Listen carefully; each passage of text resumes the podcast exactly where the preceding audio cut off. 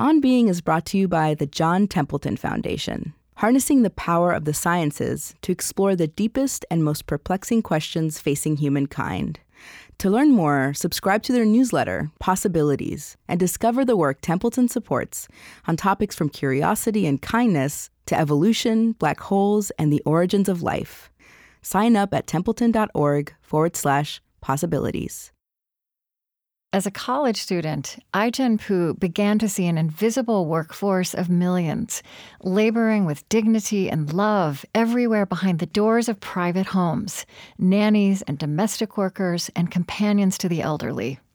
Digging deeper, she learned that professional caregivers had been excluded from every milestone of the 20th century U.S. that guaranteed simple, life sustaining rights like time off and overtime pay. In 2007, Ai-jen Poo co founded the National Domestic Workers Alliance. The story of how she and her team took up what they saw with equal parts tenderness and muscle is part of the generative narrative of our time. I should note that we went into production on this before coronavirus was a word we all knew but the many dimensions of the crisis now upon us have revealed Ai-jen Poo and her world of wisdom and action as teachers and leaders for our life together in the present and beyond it. I think that this is a once in several generations opportunity to transform and update how we care for one another in this country. I'm Krista Tippett, and this is On Being.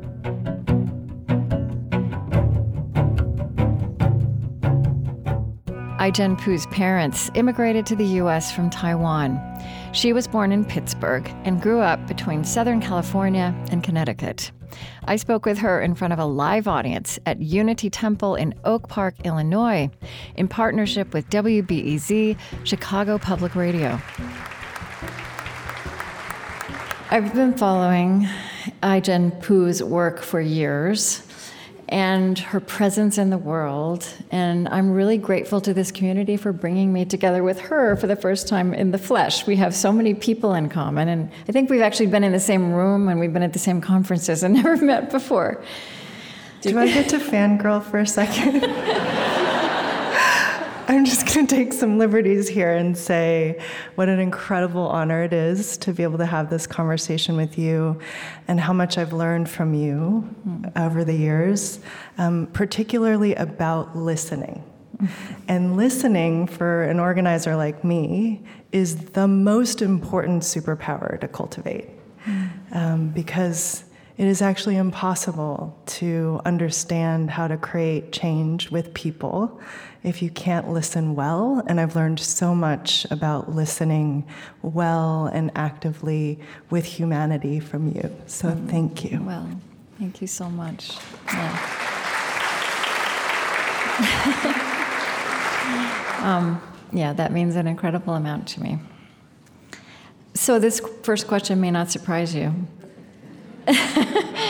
um, how would you think about um, the religious or spiritual background of your childhood, however you would define that now?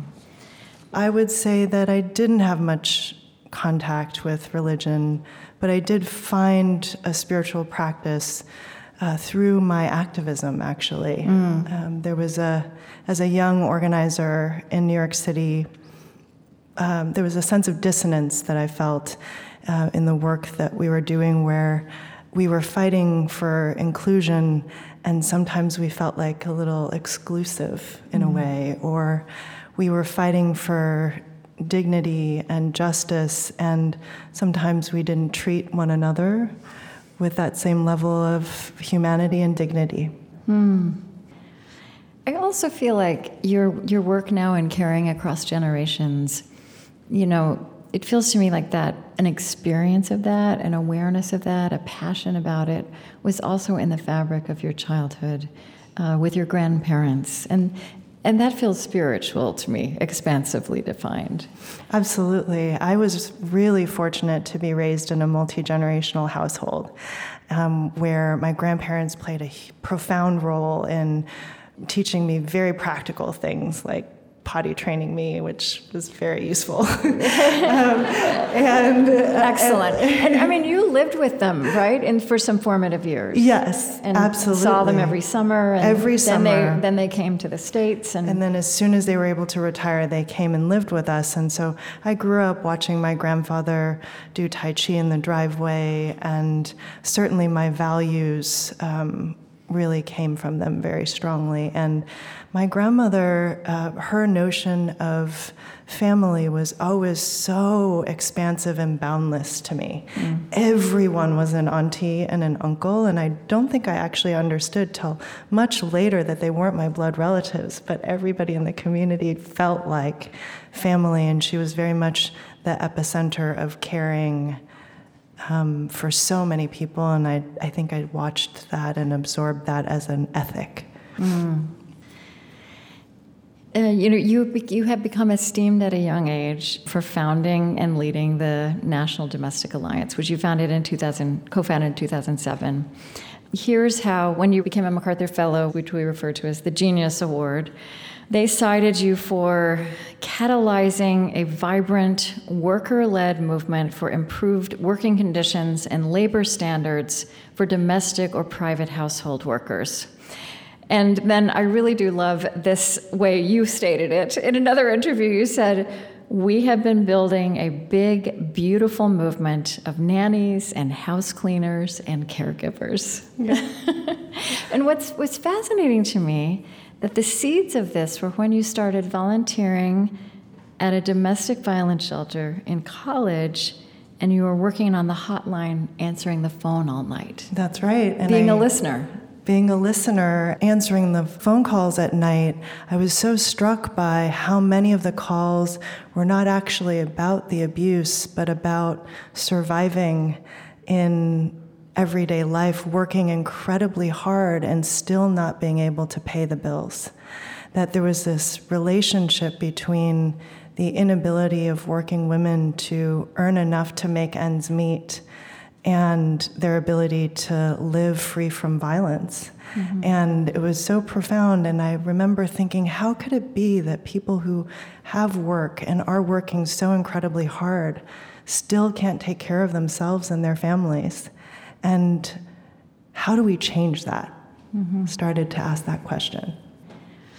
I feel like at this moment in our life together as human beings, there's so much unfolding that is about really essential work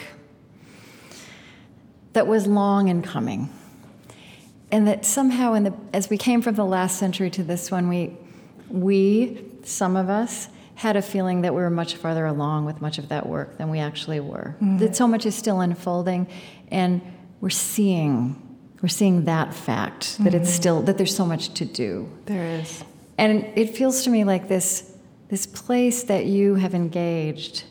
It's right there um, at that axis, and also this matter of domestic workers caregiving as a profession is it intersects with gender and race.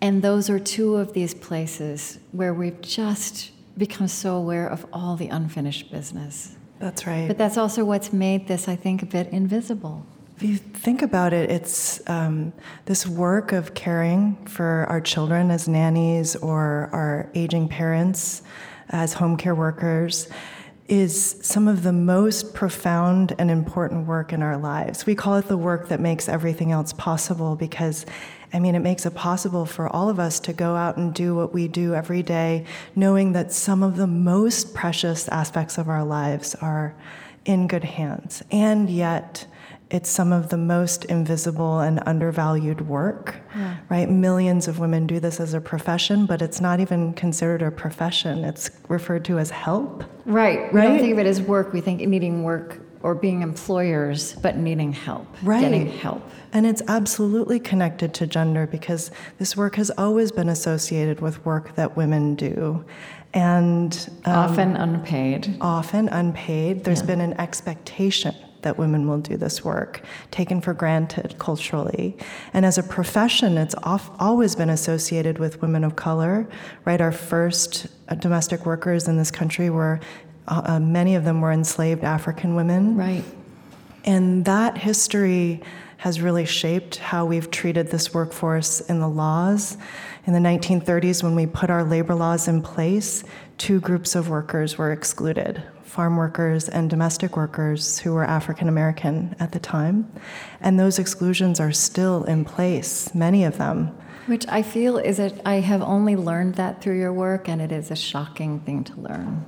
It is. And that even with, the, with Title VII and the Civil Rights Act, which did away with a lot of discrimination or aspired to, there was also this exclusion the of those categories remain. of workers in this in the experience of this workforce you can really see the ways that our society and our culture is still very much structured by a hierarchy of human value whether it's uh, race or gender that we do value the lives and contributions of some people over others and that is how we sit at the intersection of so much because it's not just one hierarchy that we're concerned with, it's that there shouldn't be any. That at our essence, we should all be whole and human and have dignified work and be able to care for our families. And, um, and if we can achieve that for this workforce, the ripple effects for everyone will be profound. It feels like it's defining of us. Right. And that that move would be formative. It would right. It right. would be. It would be. It would be transformational, but it would also be a way of defining what it means to be human beings and human societies. Um, there was during the Obama administration, they hosted a conference on aging, and the caregiving panel opened with um, the the moderator of the panel said, "You know, we often forget that aging is actually living." Right. Yeah. That to age is to live, and to care is to be human. And I think that our movement is meant to remind us of both of those two things, too. Mm-hmm. And help us live more deeply into them. That's right. So, all through the 20th century, even at other milestones where other workers and other kinds of labor was recognized, this category of workers were repeatedly excluded. And then finally, in 2010, um, after seven years of you and your organization pushing this, New York enacted the first domestic workers' Bill of Rights in the history of this country. Winning rights and protections for 200,000 uh, domestic workers in the state of New York. Mm-hmm.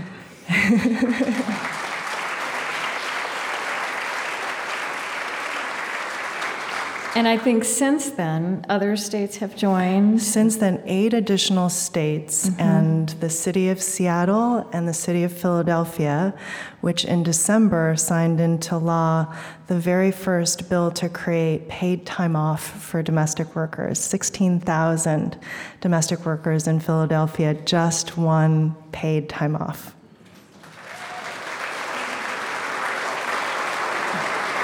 And I, I think it's something like 2 million workers, humans, who are now affected by all of those laws that have changed. At least, I, I think it. Um, if you count home care workers, it's many more. Okay. The thing about this workforce that people don't realize, and we often think about it as kind of at the margins or sh- or kind of in the shadows of our economy, but because of the huge and growing aging population in this country, with baby boomers turning 70 at a rate of 10,000 people per day yeah. and living longer than ever before because of advances in healthcare, we need more care as a country than ever before.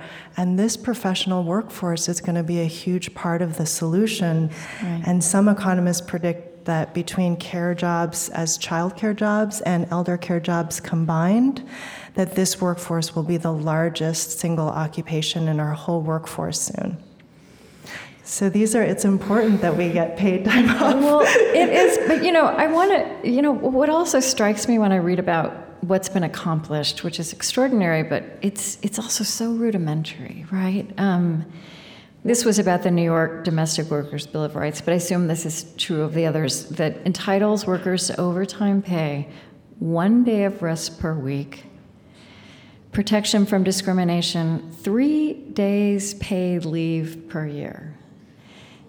And it strikes me that um, one of the big new catchphrases in our society is self care. Mm. And yet, not for our professional carers. It is among, I think, the greatest ironies in our culture that the people that we're counting on to take care of us can't take care of themselves and their own families doing this work. Yeah. And I would say the opportunity here is to transform that. Really, for the 21st century, imagine manufacturing jobs used to be poverty wage, dangerous jobs that a lot of immigrant women did. And we transformed that work into dignified work that you could take pride in, and one generation could do better than the next. And that is the opportunity here with this job and with so many other low wage service jobs that really define our economy today. We can make them good jobs right. that support all of us.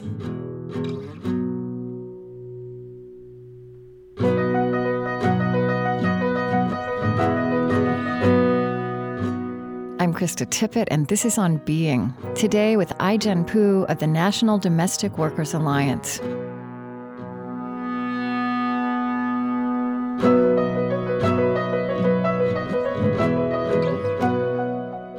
I think something that you've observed that was really useful for me in thinking about is that um, this, though, is a it's a labor force and a field of labor that is hidden behind the closed door of private homes. Yes.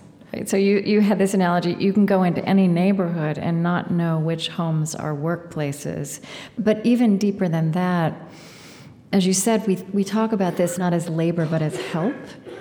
And so the many Americans who are actually acting as employers in their homes don't even think of it that way. It's a really unique workplace in that way. Um, and it's such an intimate relationship, it's very emotional. And that is a piece that we think about a lot, you know, because in some ways you are part of the family and you are also a professional. This is your job. It's your job to be there, and it's both. And that is so, in some ways, unique in this workforce um, and complicated. And it does drive to, to something else you've said that, you know, we live in an era of moral choices. And to me, to think about, um, as you said, the things that these employees, workers are entrusted with are the things we care about most our homes, our loved ones, our children. And yet, somehow, as a society, we have. Uh, we haven't been at all reflective um, about aligning that with what we pay for those services. I mean, it's kind of, it feels kind of insane when you actually, what do we pay anyone for that's more important than caring for our children or caring for our parents or? That's right. It, i mean the average annual income for a home care worker is $15000 per year and I can't think of any community that I've ever lived in where you can survive on 15,000 a year. It's really quite extraordinary.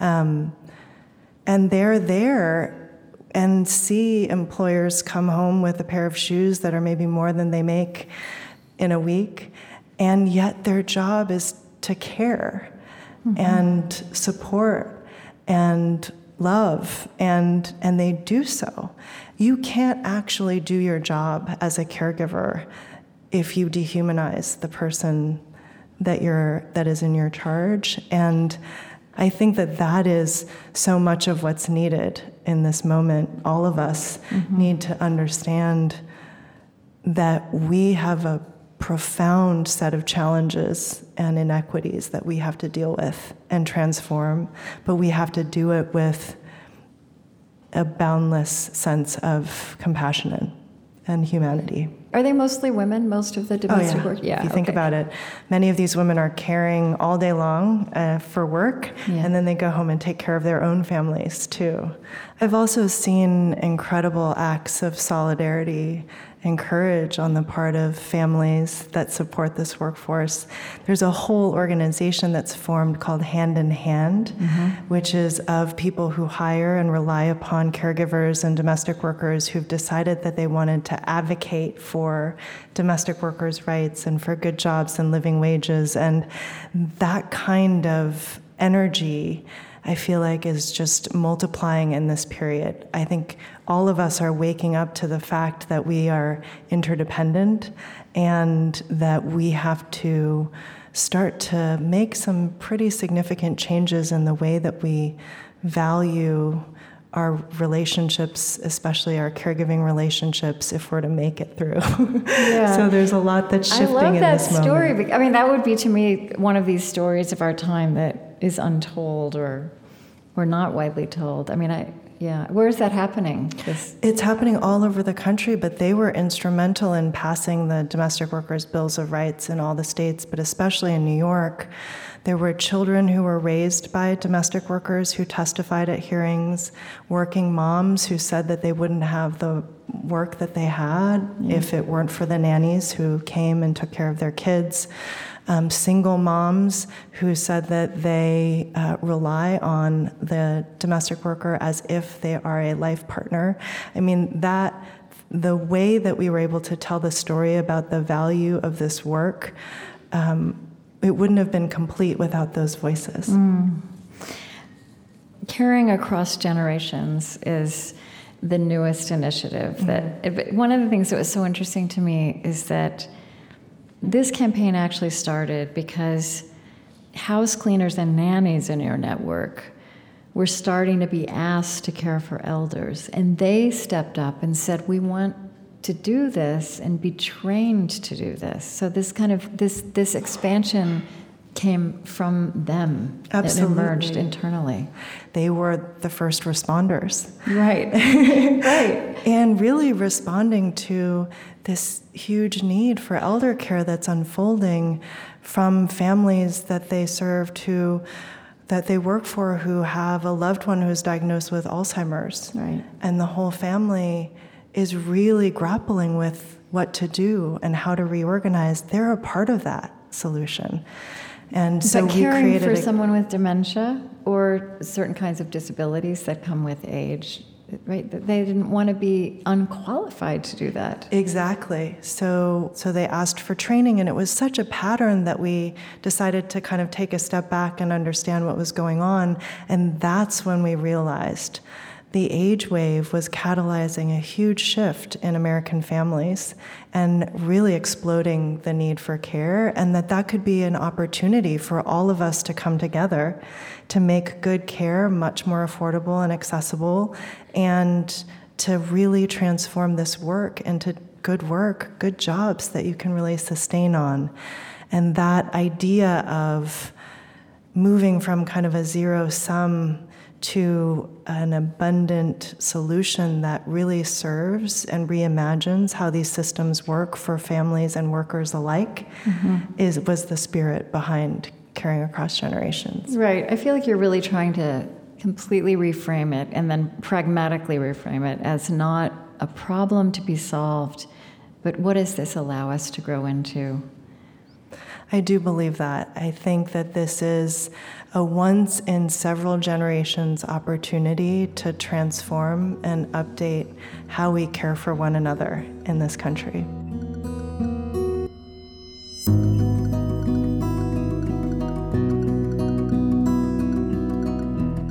After a short break, more with Ai-jen Poo.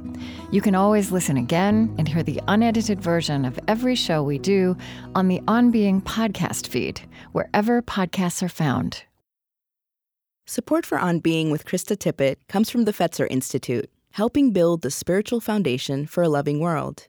Fetzer envisions a world that embraces love as a guiding principle and animating force for our lives. A powerful love that helps us live in sacred relationship with ourselves, others, and the natural world. Learn more by visiting Fetzer.org.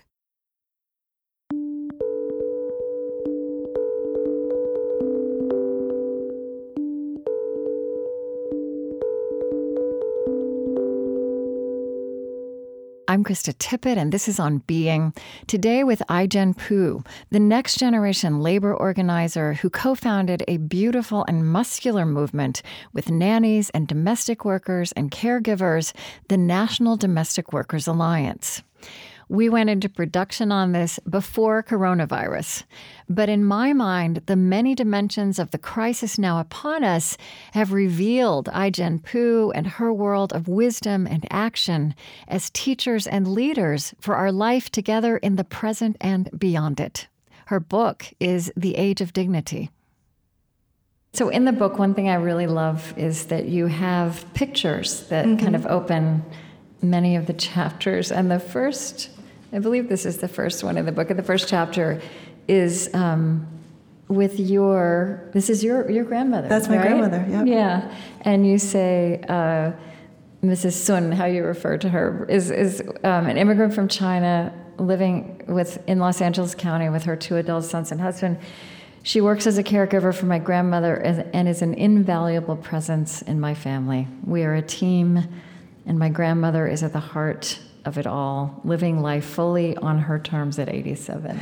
I believe in the future it's going to be care squads. care squads? yeah. Where it's going to be you and me and um, sisters, siblings, family members, neighbors, friends, professionals, all of us together um, making sure that the people that we love can live with dignity regardless of their ability or their age. You know, labor organizing feels to me in many ways like a term from the early 20th century, and that, you know, as you said, the context was often manufacturing, right? Mm-hmm. And it does actually seem to me that you approach labor organizing also as a form primarily of care you've compared great organizing campaigns to great love affairs. And like a love affair, at some point it captivates you, right? It does. It, it's not drudgery to turn your attention to this.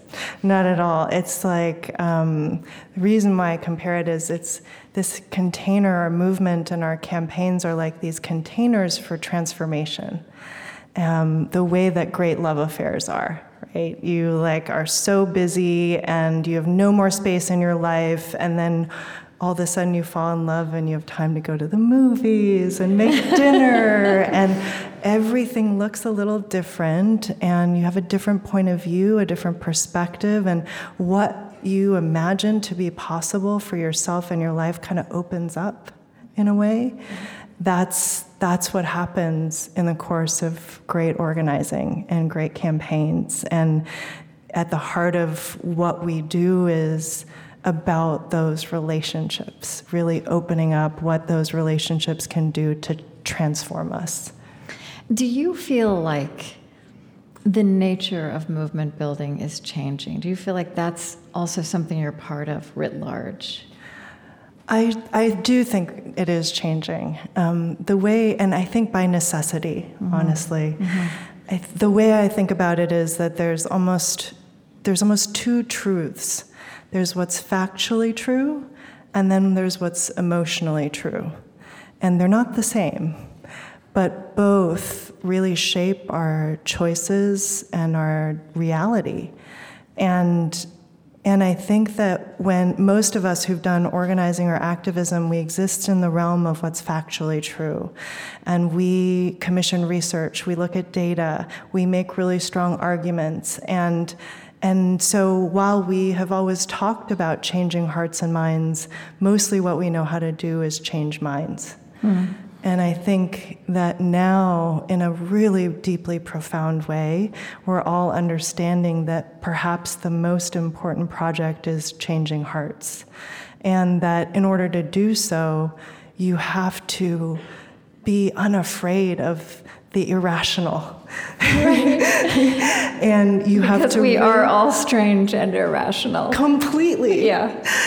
And, and that there's so much richness in our emotional lives. Mm-hmm. Um, and we are so profoundly driven by what happens there. We got to kind of get in there. And that's why I'm fascinated by religion mm-hmm. um, and, and also by storytelling. I think that the power of great storytelling is really about getting in there into our desire for heroes and, um, and a moral to the story. right. You know. Right. Um, So I, I think that 21st century organizing the future is about really tapping into the power of how we emotionally make meaning um, to uh, create a more loving and caring future.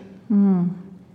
Yeah, and I mean, I want to say, and I know you would make this distinction too. I mean, the, the beloved community was mentioned at the beginning of this Absolutely. evening, right? So the civil rights movement actually did have that aspect, but I feel like that wasn't necessarily carried forward.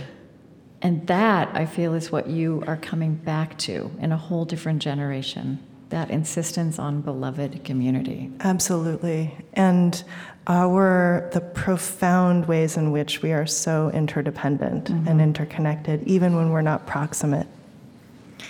Some of the interesting things that I, um, I mean, it, it, it feels also like so much of this sphere you're in has gender dynamics, and as we said, what has always, always, always been considered women's work and not paid work. Um, but there are some interesting things shifting in that too. That men are becoming caregivers, oh, and yeah. millennial men are different from their fathers and grandfathers. Forty percent of all family caregivers for the elderly are men. Oh. And this is actually such a profound example to me of how sexism harms men because our assumption that women are caregivers just means that all of those millions, tens of millions of men who are family caregivers and who are doing this work become invisible. Right. This beautiful quote from Rosalynn Carter. I love you know, this. I'm talking quote. about this. Is She's so my favorite. There are only four kinds of people in the world those who have been caregivers, those who are currently caregivers, those who will be caregivers, and those who need caregiving. True? it's true. It's true. It's true. It's a basic reality. Yeah. That we're just learning, and you are one of the people helping teach us to take in. I really do believe that care connects us all. It's a beautiful thing. And it's such a joy for me because it's so rare um, to work on an issue that affects every single person. Right? We, we, right. we always start our, our meetings with asking people to turn to the person sitting next to them and share a story about someone who's cared for them and the value of that relationship in their life. And every time, without fail, the room starts buzzing and people don't want to stop talking. Right. and it just immediately connects us all in the room, and it's so powerful. Um, somewhere you wrote, a caring America is entirely in reach. And I have to say that I read that, you know, on a bad news day, and most days are bad news days right now. And that, that feels like a stretch. Fair, fair enough. But, fair enough. But although, although sitting here with you, it, it feels closer. But, but when you talk about part of what you're doing is unleashing the caring majority, that feels real to me. Oh, good. Yeah.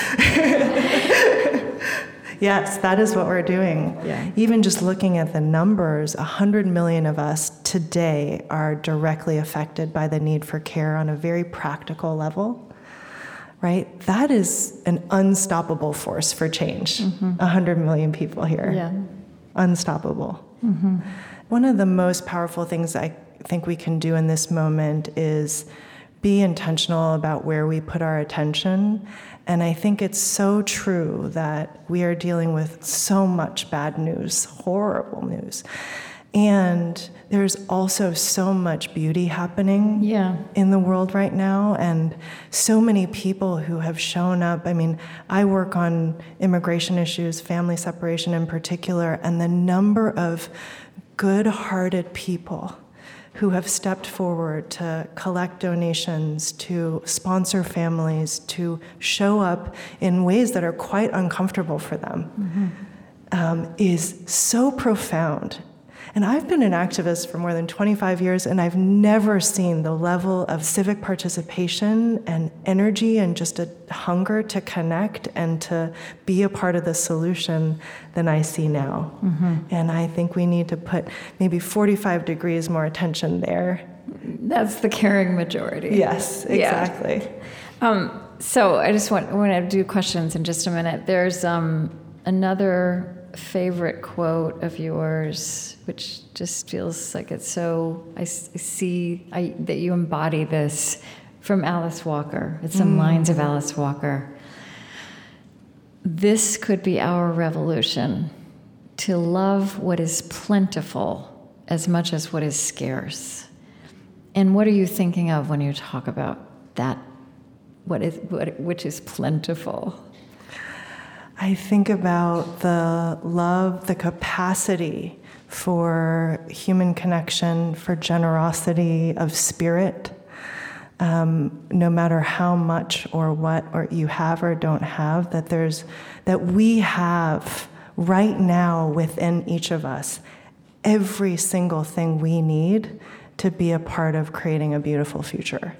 And we have been living in a time of such scarcity and austerity and zero sum. Everything about our politics is zero sum, and that is not what we were meant for as human beings. Mm-hmm. Our inclination is to be connected and to care, and the era of zero sum mm-hmm. is coming to an end. And what is our future is, is one of abundance.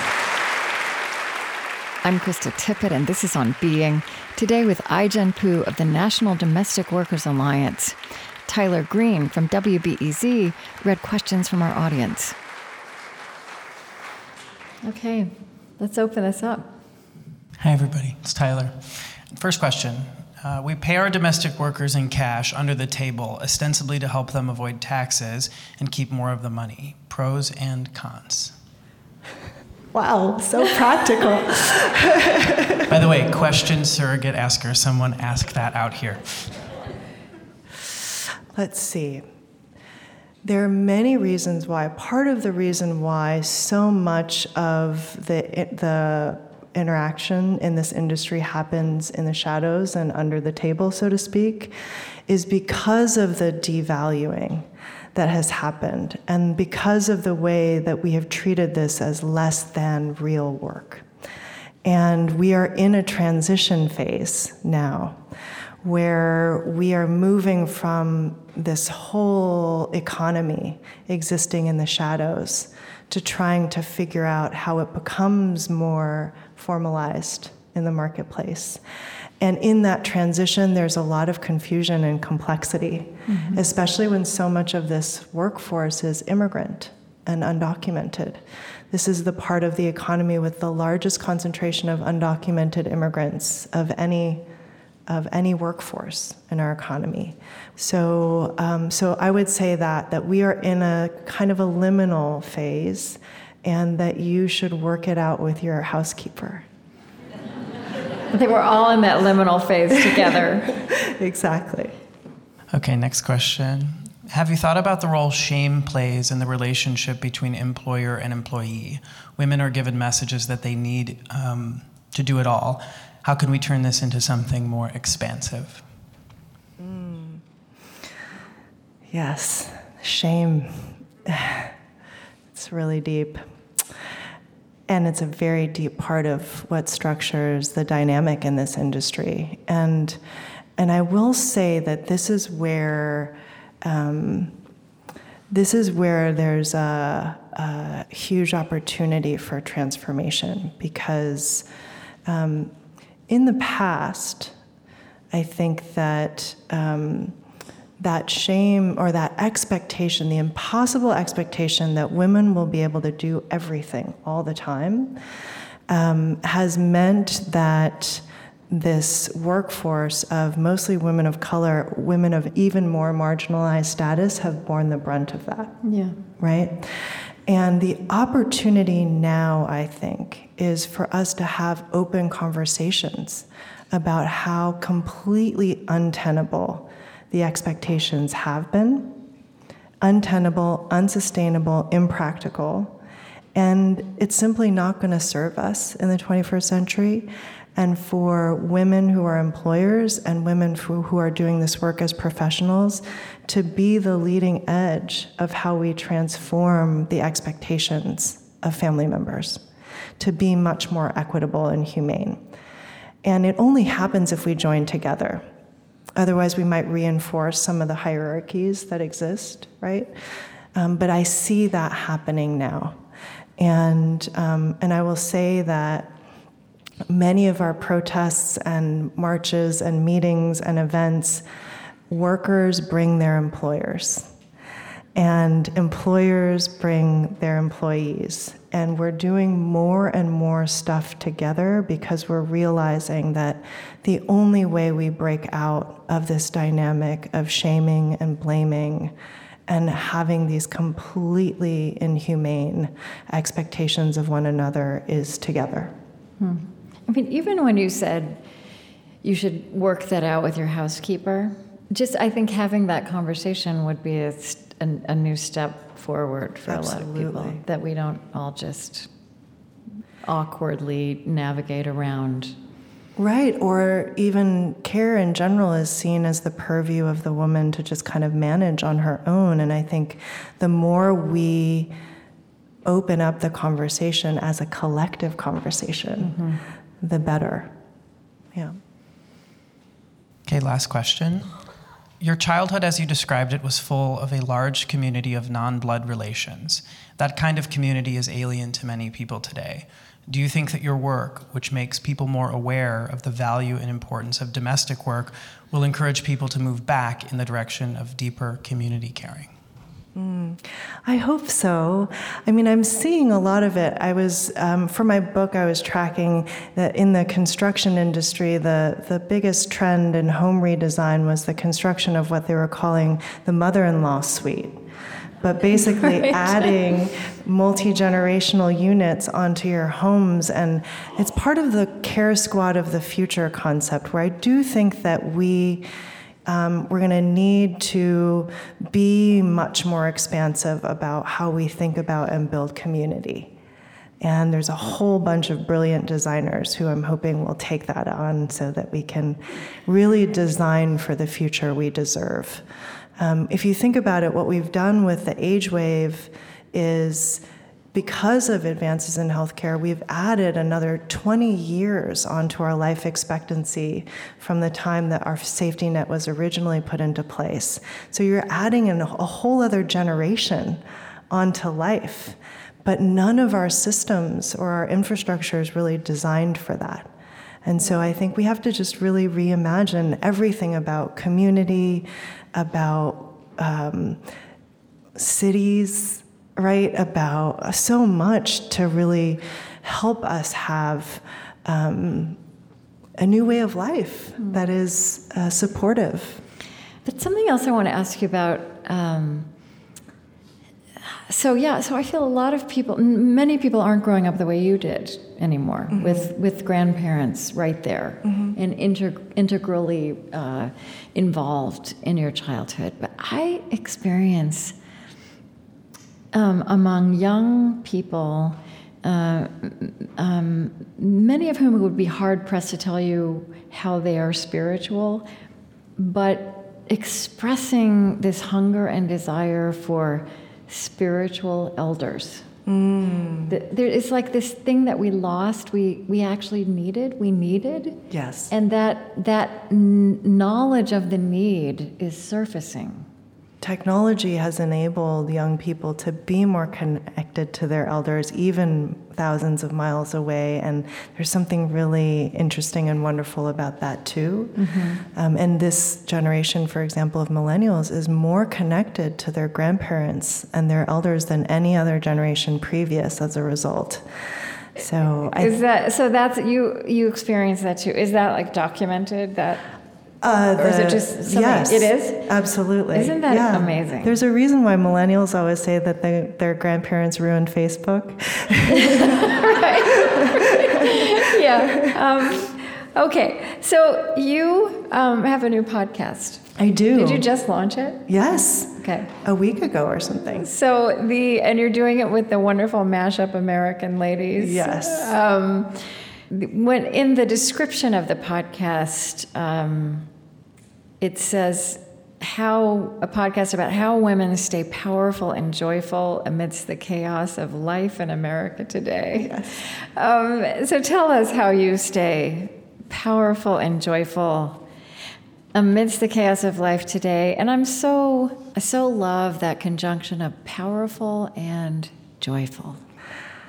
I will say I'm obsessed with power, as most organizers are. Yeah. And I think uh, because I believe in the Dr. King sense of it, um, the combination of love and power to transform our world.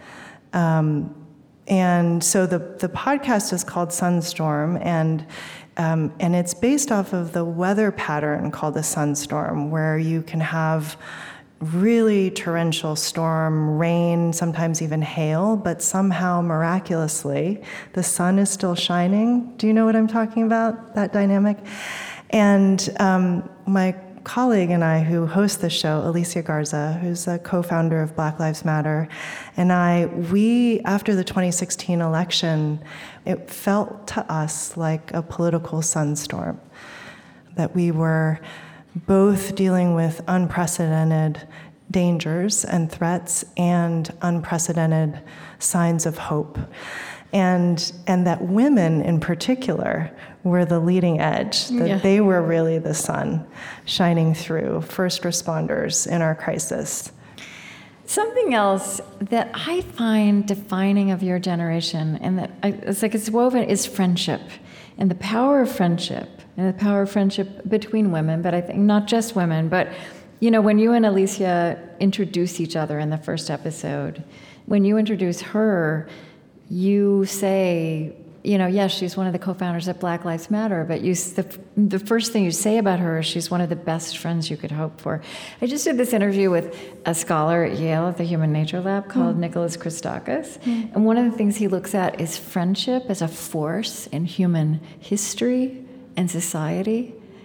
And you know, you could say it's a form of care, but it goes invisible. We don't ever pause to look at how it is actually changing the world and moving things forward. And it's there in movements, right? And in It really organizing. is.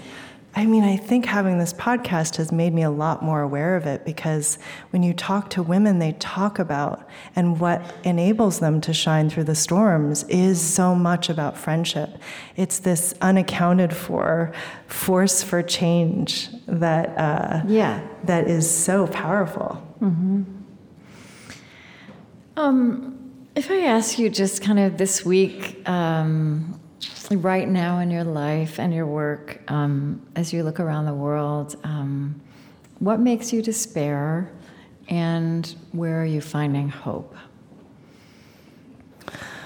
What makes me despair is when I think about how mu- how many cards are stacked against us, um, because um, for so long um, huge amount of um, cultural, written and unwritten rules have disempowered domestic workers and so many other people. Um, it's quite profound. Uh, it's cultural, it's legal, it's, it's all these things, it's programmatic. And what gives me hope is that I've actually seen time and time again through organizing and coming together and telling our stories and doing the work um, we have made the impossible possible over and over again. And I know, I believe that we will win. Ai-jen, thank you so much for the work you do and for, for being with me tonight. Thank you all for coming. Thank you for having me.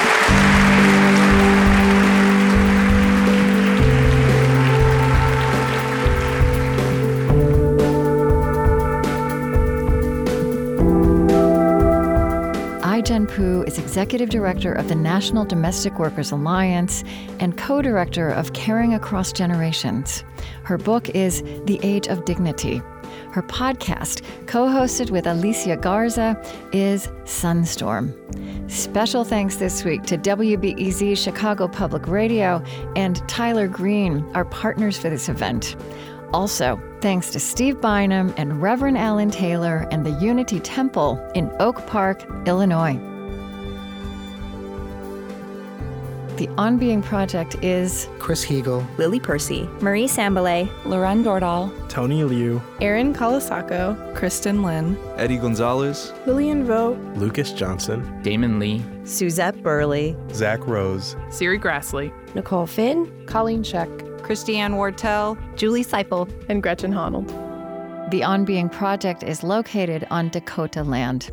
Our lovely theme music is provided and composed by Zoe Keating. And the last voice that you hear singing at the end of our show is Cameron Kinghorn. On Being is an independent production of the On Being Project. It's distributed to public radio stations by PRX. I created this show at American Public Media. Our funding partners include the Fetzer Institute, helping to build the spiritual foundation for a loving world. Find them at fetzer.org. Kalliopeia Foundation, dedicated to reconnecting ecology, culture, and spirituality, supporting organizations and initiatives that uphold a sacred relationship with life on Earth. Learn more at kalliopeia.org. Humanity United, advancing human dignity at home and around the world. Find out more at humanityunited.org, part of the Omidyar Group, the George Family Foundation, in support of the Civil Conversations Project. The Osprey Foundation, a catalyst for empowered, healthy, and fulfilled lives. And the Lilly Endowment, an Indianapolis based private family foundation dedicated to its founders' interests in religion, community development, and education. On Being is produced by On Being Studios in Minneapolis, Minnesota.